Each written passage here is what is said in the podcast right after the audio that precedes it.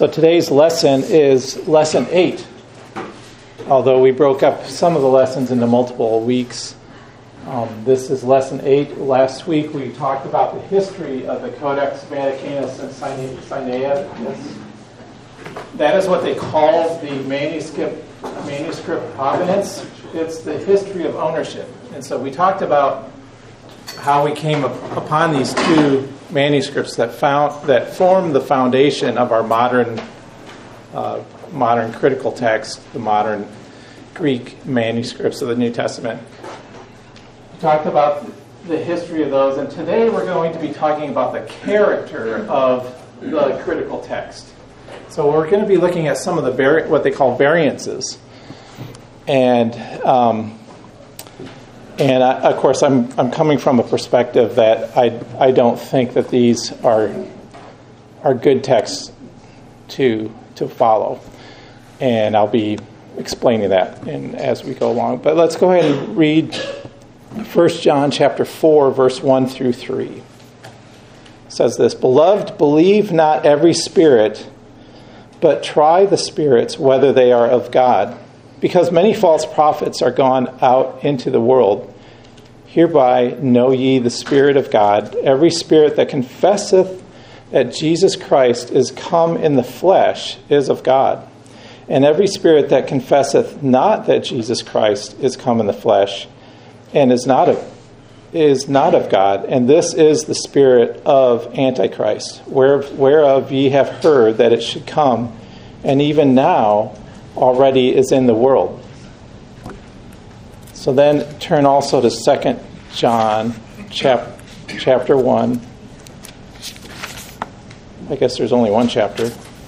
Uh, verses 7 through 11. Second, no, that's, yeah, I'm, i was starting to look at 3 John. 2 John, verse 7 to 11. For many deceivers are entered into the world who confess not that Jesus Christ is come in the flesh. This is a deceiver and an antichrist. Look to yourselves that ye lose not those things which ye have wrought, but that we re- but that we receive a full reward. Whosoever transgresseth, transgresseth and abideth not in the doctrine of Christ hath not God. He that abideth in the doctrine of Christ, he hath both the Father and the Son. If there come any unto you and bring not this doctrine, receive him not into your house, neither bid him good, good Godspeed, for he that uh, biddeth him Godspeed as a, is partaker of his evil deeds. Let's go ahead and open up with a word of prayer. Dear Heavenly Father, we thank you for the warnings that John has given us, that we have examples, even in his time, of people who were denying that Christ came in the flesh and that Jesus was just a man and not um, the God man, uh, the Logos, the Son of God. And uh, we pray, Lord, that you would guard and protect your, your flock, that you would feed your sheep, you would protect your church from these false teachings, even um, as we see today um, that they are being reintroduced into our Bibles. We ask that you would protect us. In Jesus' name, amen. Okay, so the first variance that we're going to look at is John. Well, let me, let me start with this question. John 1 1 in Jehovah's Witness New World Translation says, In the beginning was the God, was the Word, and the Word was with God, and the Word was a God. Now, see what they did there was they added the indefinite article a um, before God. They also did a lowercase God, um, lowercase g. Though this is recognized as a mistranslation of the Greek, would it be would it bother you to use such a Bible? Yes, everybody would agree that. but why? Why are not? Let me play devil's advocate for a little bit here. I mean, isn't it I mean, basically like saying God, Jesus is divine, and you're not buying it. um, I mean, you could say it's a subset, you know, doctrinal. Uh, um, doctrinally, it's a it's it's watered down, but it's basically not taking anything away. Um, you know, what's that? It's because he's saying it's saying that he's one of many gods, of many gods, and right? God is the living and one and only God. Right. Yes. Yeah. Right. I'm with you, Galen. Um, as we have learned, there are really only two versions of the Bible in the original languages. The Old Testament, in, I'm simplifying this in a, in a, sense, the Old Testament in Hebrew and, and Aramaic, and the New Testament in Greek. There is the traditional text, and we've been studying this um, for quite a while, of the New Testament, which is largely based on the Byzantine manuscripts, and the critical text, based largely on Codex Vaticanus and Codex Sinaiticus. Last week, we traced the history of these two codices and found that they quite possibly are both forgeries. However, even if they are forgeries, they were forged from an ancient text of some kind, probably some Gnostic uh, tra- uh, manuscripts they were able to get a hold of uh, in the Catholic Church and in the Eastern Orthodox Church. We talked about, um, you know, Mount Mount Athos and um, or yeah, uh, the island of uh, Mount Athos and um, how that how um, uh, Simonides' uncle, I forget his name, um, uh, was a was a, a liberal uh, theologian who retired on Mount Athos, and how he probably had access to many of these Gnostic texts. Um, and, and, and, who knows where they came from in the Vatican Library. Um so, according to Today we will evaluate the doctrinal character of these of the critical text. According to Hills, and I'm going to be drawing quite a bit today, of today's lesson from both of these books, um, Edward F. Hills and uh, Theodore Letis. Um, and I'm going to quote here from from Hills uh, on uh, page 173. He says, "Thus we see that in the, it is unwise in present day translators to base the text of their modern versions." On recent papyrus discovered or discoveries or on Vaticanus and Sinaiticus. He calls them Beta and Aleph. For all these documents come from Egypt. In Egypt, during the early Christian centuries, were, was a land in which heresies were rampant.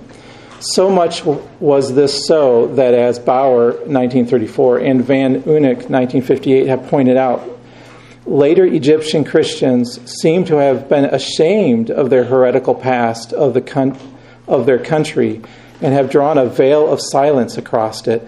This seems to be why so little is known of the history of early Egyptian Christianity. In, in view, therefore, the heretical character of the early Egyptian church, it is not surprising that the papyrus um, Vaticanus and Sinaiticus and other manuscripts which hail from Egypt are liberally sprinkled with heretical readings. So he's saying basically this, and we talked about how North Africa was kind of a haven. What, what came out of North Africa? We've got Gnosticism and we have Arianism coming out of North Africa. Um, two very early church uh, heretical teachings. Now, the, the, uh, the, you know, the, the modern textual critics like Westcott and Hort and everything, they considered orthodoxy. Let me write this down because it's very important to understand. They believe that orthodoxy let me let me uh, I'll just say of Codex. How do I put this? They considered orthodoxy to be a revision of the text. When we talked about how orthodoxy came about through Antioch, um, through um, uh, we've got two, two or three different ones. We've got, um, for example, uh, Athanasius fought for years against Arianism, uh, which denied that Christ came uh, that Christ was divine, the divinity of Christ. Um, the modern critical text uh, or the modern uh, textual critics believe that orthodoxy revised the text. Okay. So, what does that tell you about what they believe about the text? They believe the text to be largely that the original text, manuscripts, to be basically um, full of heresy, full of Gnosticism, Whereas we believe, or those who hold to the providential, um, the providential preservation of the scriptures, believe that this was not a revision, but was a purification of the text. They purified in the second and third century. And um, they did this. Remember, the original manuscripts were destroyed through the persecution of Diocletian. And we have records that they were burned in, in the public squares. The question is, how did they get those? How did they get our Bible, um, uh, the the traditional text? How did they re- reconstruct those burned manuscripts back into the original uh, manuscripts? And and um, those who hold to the traditional text said, no, this was a this was done to not, it was not a, a, revision of the text, but it was a restoration of the text. It was reconstructing it from the, um, uh, the purer manuscripts, the more carefully copied manuscripts. Um, and so that's, that's the two theories, right? You either believe that the early Bible, the very first Bible, was Gnostic, or you believe the Bible to be Orthodox and they restored the, the, the original text and, uh, and, and neglected these heretical readings. So um, let's turn in our Bibles. Well, there's a handout, and all of you should have a handout. Well, the first text that we're going to be going through is John 1:18, and you can see that I've I've I've done um, the New King James and the ESV kind of together to show you that this is impacting modern translations. ESV is considered um, one of the best. It, it is a very well done translation. The problem was not with the translation, the problem was with the underlying text they translated it from. So, so here, and even the New King James, the people that m- made the translation of the New King James Version did not agree with the, the translators did not agree that they should be using the, the traditional text. They wanted to use the critical text, but they were hired to translate it from the traditional text, and so that's uh, that's how we got the New King James. So the New King, New King James, um, I, will read it in the King James, but I think all of other than this this one first one, I'm going to be reading from the New King James. The first, first verse here, John 1.18, says, no man, no man hath seen God at any time, the only begotten Son, which is in the bosom of the Father, he hath declared him. And the ESV says what? The only God. Okay, so there's two different, this is called a variance, and it's in the Greek. And I'm showing you the Greek so that you understand that this is not a translational issue. This is a manuscript issue. They didn't look at the Greek and say, oh, some can translate it this way and some can translate it this way. They looked at the, there's actually two variances in the actual Greek. This is from the critical text, and this is from the traditional text.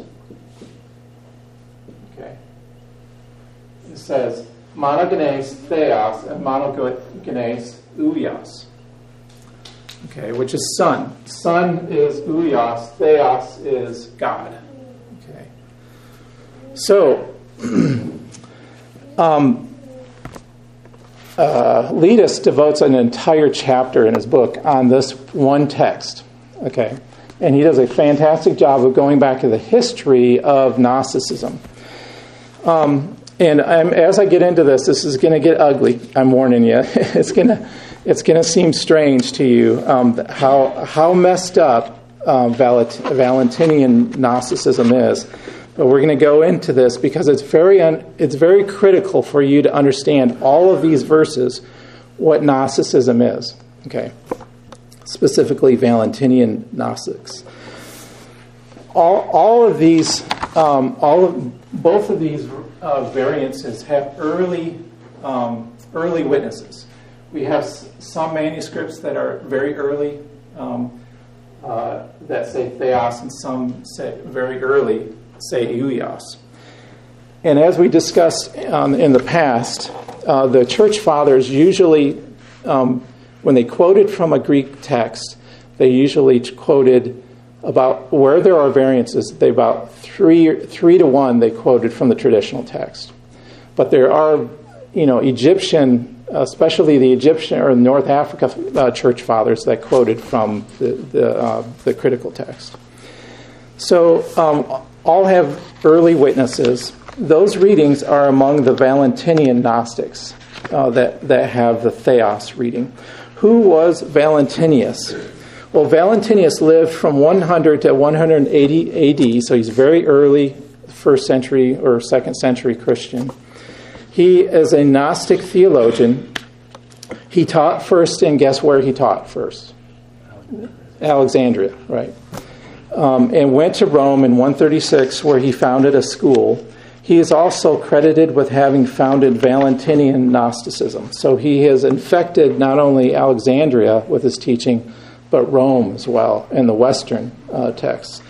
Who um, Valentinian Gnosticism is a complex theological system blending Greek Platonic philosophy with Christianity. In this system, you have the primal father, or Bith, Bythos, projected, projecting 30, 30, I say 30, but I think it's 13, maybe it's 30, a- aeons, uh, which are sexually compatible pairs. These are sub deities under, under the Father. Um, the youngest of the aeons is Sophia. Uh, she becomes the mother of the demiurge. The demiurge is the God of the Old Testament. Okay, so three levels down, you got the you got the Father, and then you have the the aeons, and then you have the demiurge, which is the Old Testament God. He creates the material world. How how is this sounding like Gnosticism? Well, remember the Gnostics thought the material world was evil, and the spiritual realm, the metaphysical realm, was good and pure.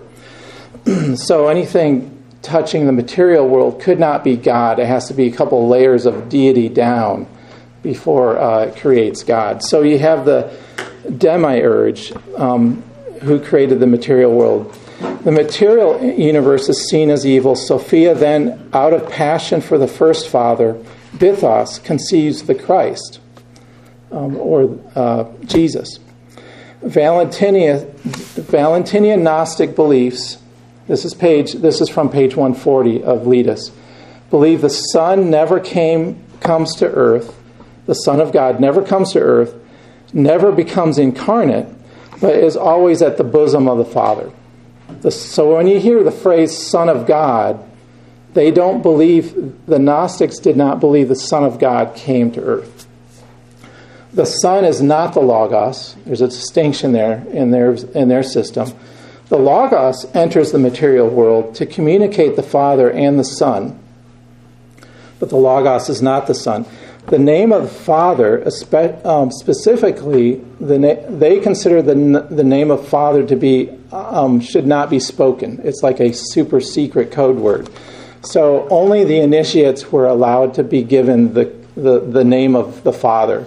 And the name of the Father was Son of God. Okay, and that was not to be spoken in public.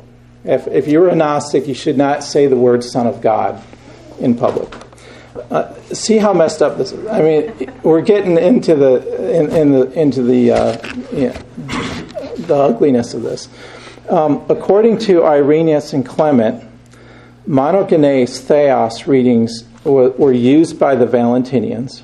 So the theos reading um, monogenes theos was preferred by the Arians because they found uh, they were fond of saying that Jesus was the only begotten God, and brought that brought attention to um, the derived existence of uh, of Jesus. In other words, he was a crea- he was begotten um, means that he was made. Um, he was the first creation. Athanasius never used monogenes, monogenes theos. He always, when he translated First John or John 1, he always used huios. Okay, so that was the Orthodox reading, huios, and theos was the uh, Valentinian reading. Um, so here we, we see that this text, the character of the critical text, is leaning toward Valentinian Gnosticism. But let's read more. Let's go on to John chapter 6, verse 68 to 69. Uh, the New King James reads, But Simon Peter answered him, Lord, to whom shall we go? You have the words of eternal life. Also, we have come to believe and know that you are the Christ, the Son of the living God. So here we have Son of God, right? What do the Gnostics not like to say in public? Son of God. So what did they change it to? The Holy One of God. So Simon Peter, you are the you have the words of God, and we have believed and have come to know that you are the Holy One of God. This alteration comes from Papyrus 75. Dr. Hills points out that the internal evidence does not support this at all. First, it would have Peter saying two different statements to Jesus, uh, since the alteration differs from Matthew 16 16. So here he's saying basically in Matthew, um, the, uh, Peter is saying, You're the Son of God, but, um, but in, in John, you're saying you're the Holy One of God. Um, since, uh, uh so secondly, the other gospel, uh, this is a quote from, uh, from Hills. In the other Gospels, only demons address Jesus as the Holy One of God. He then goes on to state, and if chosen one of God is a false reading in John 1.34, then it is surely reasonable to conclude that Holy One of God is a false reading in John 6.69. Both readings are used as substitutes for the reading Son of God, and both seem to be supported by the same class of documents. The Gnostic, the Gnostic papyra discovered in 1945 at Nag Hammadi in Egypt seem to indicate that in these second century heretics regarded the term Son of God as a mystic name which should not be pronounced except by the initiated. And so it, w- it may have been they who introduced these substitutes, chosen one of God and holy one of God, into the text of John. Um, that's from his page 175 of, of Hills. This alteration matches exactly with what Letis tells us about Valentinian Gnosticism. They were very prone to John and Mark, for example, uh, also, as they had all of their initiates read it from the name of, uh, read it, and the name of the Father, specifically Son of God, was not to be spoken. So the phrase Christ, the Son of the living God, would have been stated a statement incomprehensible to them. How could the Logos, Christ, who have entered the material world, be equated with the Son of God, who always remained with the Father? Okay, now we turn on to Mark 1 1. New King James says the, um, the beginning of the gospel of Jesus Christ, the Son of God. Um, the ESV just footnotes this because in, in Sinaiticus um, it omits the, the, the, phrase, the whole phrase is just taken out, the Son of God. Sometimes, uh, sometimes alternate readings from the critical text are put in footnotes, um, and uh, Sinaiticus omits uh, Son of God. In the Gnostic system, Son of God and Jesus Christ were two different persons, so they would, they would have found this phrase very disagreeable. Uh, Luke 23 42, uh, New King James says, Then he said to Jesus, Lord, remember me when you come into your kingdom. Remember the thief on the cross? He referred to Christ as what? Lord, Kyrios. Okay? Um, and the ESV says, And he said, Jesus, remember me when you come into your kingdom. Now, not very many people pick up the significance of that. But if you know Gnosticism, what do you know about what happened to the Logos before the crucifixion? Before the crucifixion, the Logos ascended into heaven. So his spirit left, and, and there was just nothing but a human um, shell, okay, in the Gnostic system. And so, for even to this, they, they felt it, a need to correct this. they would never have considered that um, that Christ uh, would be considered, a, you know, divine when he was hanging on the cross. Um, I mean, that completely destroys the gospel. Uh, this is what uh, Hill says. But according to the Alexandrian text, um, Papyrus 75, Aleph, which is um, Alex, uh, Sinaiticus, uh, B, which is Vaticanus, C and L, and the Syriac, the thief said, Jesus, remember me when thou comest in thy kingdom. Modern critics insist that this later reading is the original one, but it is, is this but is this at all a reasonable hypothesis? The dying thief recognized Jesus as the messianic king. He is praying to him. The thief on the cross is praying to, to Jesus for pardon and mercy. Would it be at all natural for the thief to address his newfound king rudely and familiarly as Jesus? Surely not. Surely he must have commanded commenced his dying prayer with the evocative Lord. In the Alexandrian text, this prayer has been tampered with by the Docetists, Docetists who believe that the divine Christ returned to heaven just before the crucifixion, leaving only the human Jesus to suffer and die. In accordance with this belief, they made the thief address the Lord, the Savior, not as Lord, but as Jesus. Now we turn to John 3:13. No one has ascended to heaven but he who has come down from heaven, that is, the Son of Man, who is in heaven. And the ESV says, this, uh, um, who has descended from heaven, the Son of Man. Uh, they take out the phrase, who is in heaven. Here, Dr. Hills pointed out the Alexandrian text, um, Papyrus 66, 75, Aleph and B, which is Sinaiticus and Vaticanus leave out who is in heaven by saying the multi- mutilation of this, uh, he says, the mutilation of the sacred text ought also, no doubt, to be charged to heretics hostile to the deity of Christ. And then John chapter 9, verse 35 says this Jesus heard that they had cast him out, and when he had found him, he said, Do you believe in the Son of God? And in the ESV, it says, Son of Man. Um, here, both Western and Alexandrian texts differ from the traditional text and the Old Latin versions. Very probable, he says, quote, quote very probable it re- represents an attempt as on the part of the heretics to lower Christ's claim to deity. And then Romans 14:10, uh, New King James says, "But why do you judge your brother, or why do you show contempt for your brother? For we shall all stand before." the judgment seat of what? Christ. Um, why do you pass, and then ESV substitutes Christ for God? The traditional, and this is uh, from uh, Hills again, the traditional text speaks of the judgment seat of Christ, implying that Christ is that Jehovah spoken of in Isaiah 45 23, to whom every knee shall bow. The traditional reading is also found in Polycarp Tertullian, and Marcion. But the Western and Alexandrian texts, represented by Aleph B, um, D2, etc., have take, take away this testimony to Christ's deity by substituting judgment seat of God for judgment seat of Christ. They replace the seat of Christ with the seat of God. It is difficult to believe that this substitution was also made by was not also made by heretics. And then we turn to um, 1 Timothy 3:16, the first part of this verse. And without controversy, great is the his- mystery of godliness. God was manifest in the manifested in the flesh. And ESV says he was manifested in the flesh.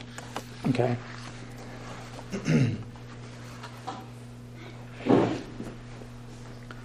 Hills says this undoubtedly, the traditional reading, God was manifest in the flesh, was the original, um, was the original reading. This was altered by the Gnostics into the Western reading, which was manifest in the flesh, in order to emphasize their favorite idea of mystery. Then this Western uh, reading was later changed into the meaningless Alexandrian reading, who was manifest in the flesh. Okay, what's the problem with that, grammatically speaking? If, if it says instead of he was manifested in the flesh, if it says who was manifest, uh, who was manifest in the flesh, grammatically, how is that a problem? Doesn't agree with the mystery. Yeah, right. It doesn't agree with the mystery. Mystery is a statement, is a complete statement. Okay? So he's saying, Great indeed, we confess, is the mystery of godliness. And here's the mystery God was manifest in the flesh. But their mystery is an incomplete sentence. there, is, there is no predicate, or there's no subject to the sentence. Who is manifest in the flesh? Which they had to. Uh, they had to monkey with the translation to make it make it work. Okay, so if they accurately translated the Sinaiticus into from Greek into English, it would just say who is manifest in the flesh. But they changed it to he, okay, so that it would grammatically make sense. So what are they saying there? By by making that translation, they're admitting that there's a grammatical error in the Greek in Sinaiticus. Okay? Says, uh, Hill says this The change, therefore, that the translators felt compelled to make from who to he comes as a belated admission that the reading, who was manifest in the flesh, cannot be interpreted satisfactorily and still be grammatically correct. Okay, so math, uh, then we turn on to um, Mark chapter 19, verses 16 to 17. Now, this one does not have a Gnostic reading uh, necessarily. Um, well, sort of. It's a it's a it's a philosophical Greek philosophy reading. Um, the the New King James King James. Remember the uh, the rich young ruler comes to Christ and and he says, you know, this is in the dialogue about uh, he's curious about what what is he wanting to know from Christ? He's wanting to know how to enter into the kingdom of heaven, right? Right? They they totally screw this up. And, th- and this was apparently a text they loved to philosophize about because, um, uh, anyways, so New King James says, "How now behold, one came and said to him, Good teacher, what good thing shall I do that I may have eternal life?" So he said to him, Why do you call Why do you call me good? No one is good but one, that is God. But if you want to enter into life, keep the commandments. So it, Jesus is addressing his question here. Um, he sticks the law on him because he didn't understand how, how he was uh, in need of Christ. Um, and he needed the law to bring him down uh, to understand his complete lack of righteousness before God. But um, ESV says this why do you ask me about what is good? What? Ask me about what is good. You know, he doesn't say that. Why do you call me good? Um, qu- uh, quotes of the traditional text reading for this passage can be found in the early church fathers as early as the second century Justin Martyr, Irenaeus, Hippo, Hippolytus. Um, Dr. Hills explains the perversion of the Western and Alexandrian texts in the following way the Western and Alexandrian reading, Why askest thou me concerning the good, was a curiously unbiblical ring. It does not savor of God, but of men. It smacks of the philosophy of pseudo philosophy, which was common among the Hellenized Gentiles, but was pro- probably little known in the strictly Jewish circles in which these words are represented as having been spoken. In short, the Western and Alexandrian reading why askest thou me concerning the good? reminds us strongly of the interminable discussions of the philosophers concerning the summum bonum, the highest good. See, the summum bonum was like a, that was a topic the, the Greek philosophers loved to debate about what is good. What is the good? You know. Um, how could Jesus have reproved the young man for inviting him to, to such a discussion? When it was clear that the youth had in no wise done this, but had come to him concerning the ent- entirely different matter, namely the obtaining of eternal life. It is surely very likely that this reading, redolent as it is of Greek wisdom, originated among the Gnostics, heretics of a pseudo philosophical sort. The second century Gnostic teacher Valentinus and his disciples Heracleon and Ptolemaeus are known to have philosophized much on Matthew 19, verse 17.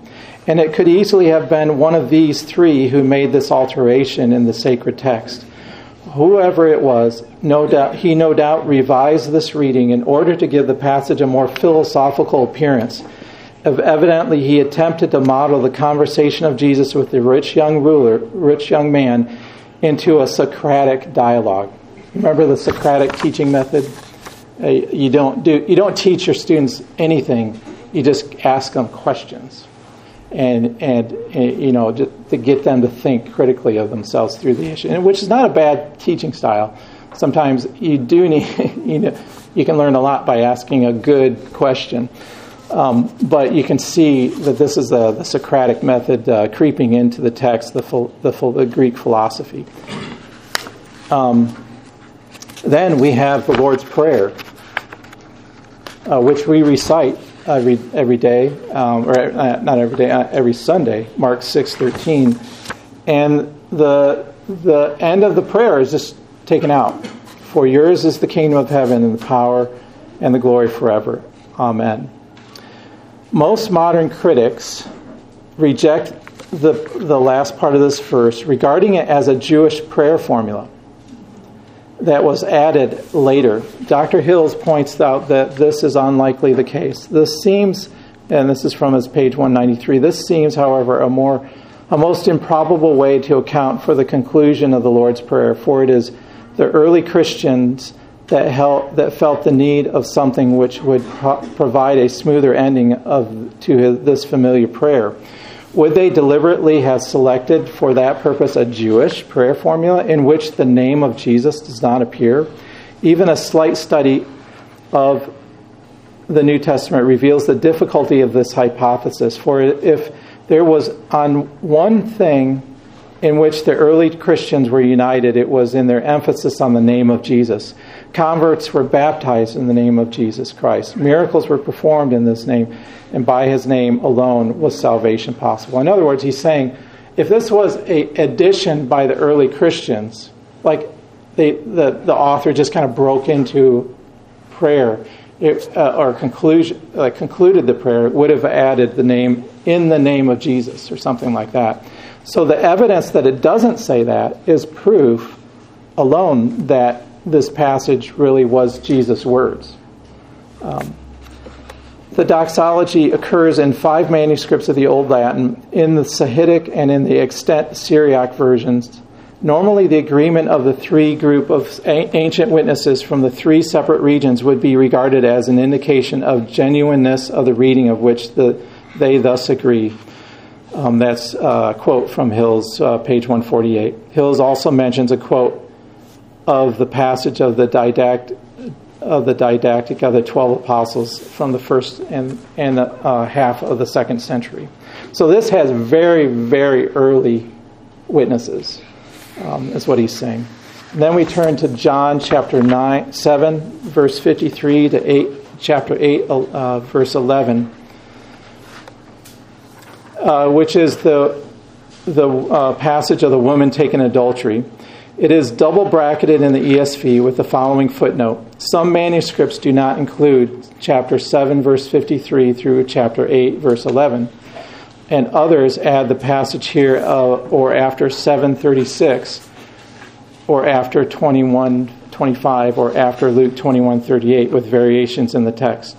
This is because it is, and that's, that's the footnote um, that they bracket it with. This is because it is omitted from the Alexandrian text.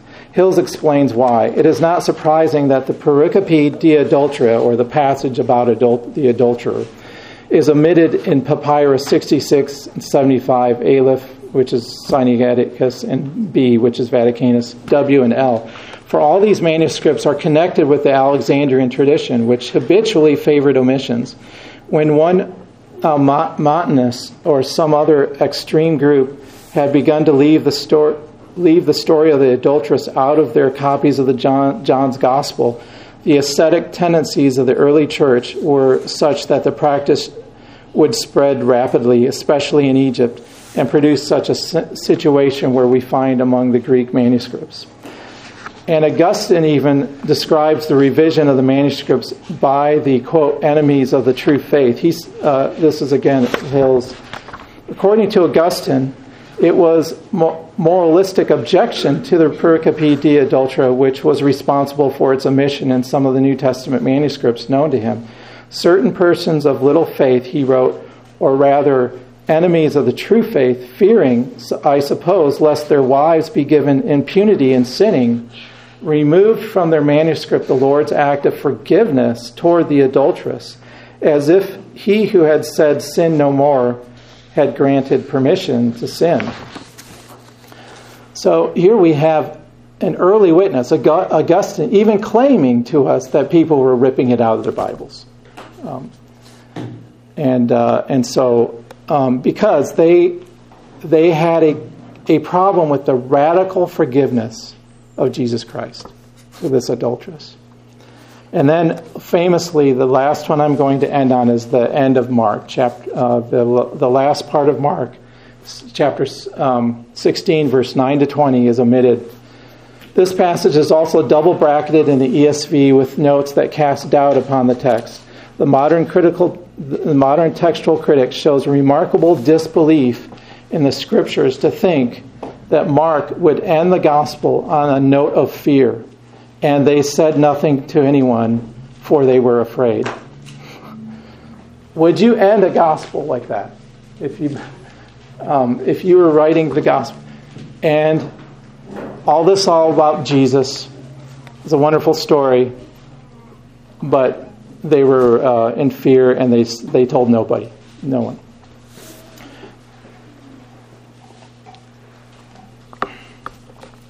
The original, this is uh, Hills, the original Gospel of Peter.